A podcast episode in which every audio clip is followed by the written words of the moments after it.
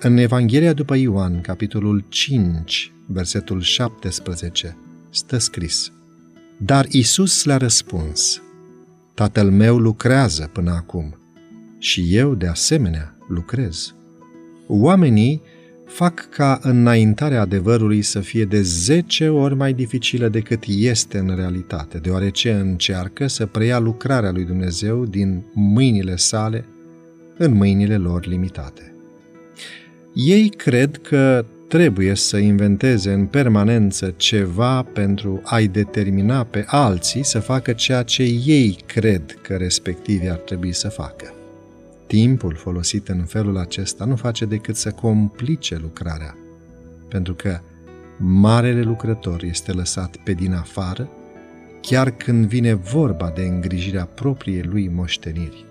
Unii își asumă sarcina de a corecta defectele de caracter ale altora și sfârșesc prin a le înrăutăți.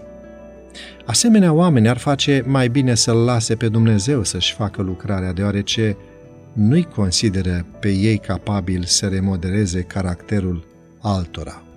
Nu au nevoie de altceva decât să fie umpluți de Spiritul lui Hristos. Dacă se bazează pe puterea sa, ei vor fi împăcați cu el și în felul acesta se vor afla pe calea cea bună a împăcării cu tovarășii lor de lucrare. Cu cât slujitorul omenesc va avea în atitudinea și caracterul lui mai puțin din umilința și blândețea lui Hristos, cu atât mai mult va vedea perfecțiune în metodele proprii și imperfecțiune în metodele altora. Singura posibilitate de a fi în siguranță este să veghem în rugăciune și să ne sfătuim unii pe alții, având încredere că Dumnezeu îi va păzi pe frații noștri în același fel în care ne păzește și pe noi, pentru că El nu face deosebire între oameni. Dacă vom fi niște elevi conștiincioși și împlinitori ai cuvintelor sale, Dumnezeu va lucra pentru noi.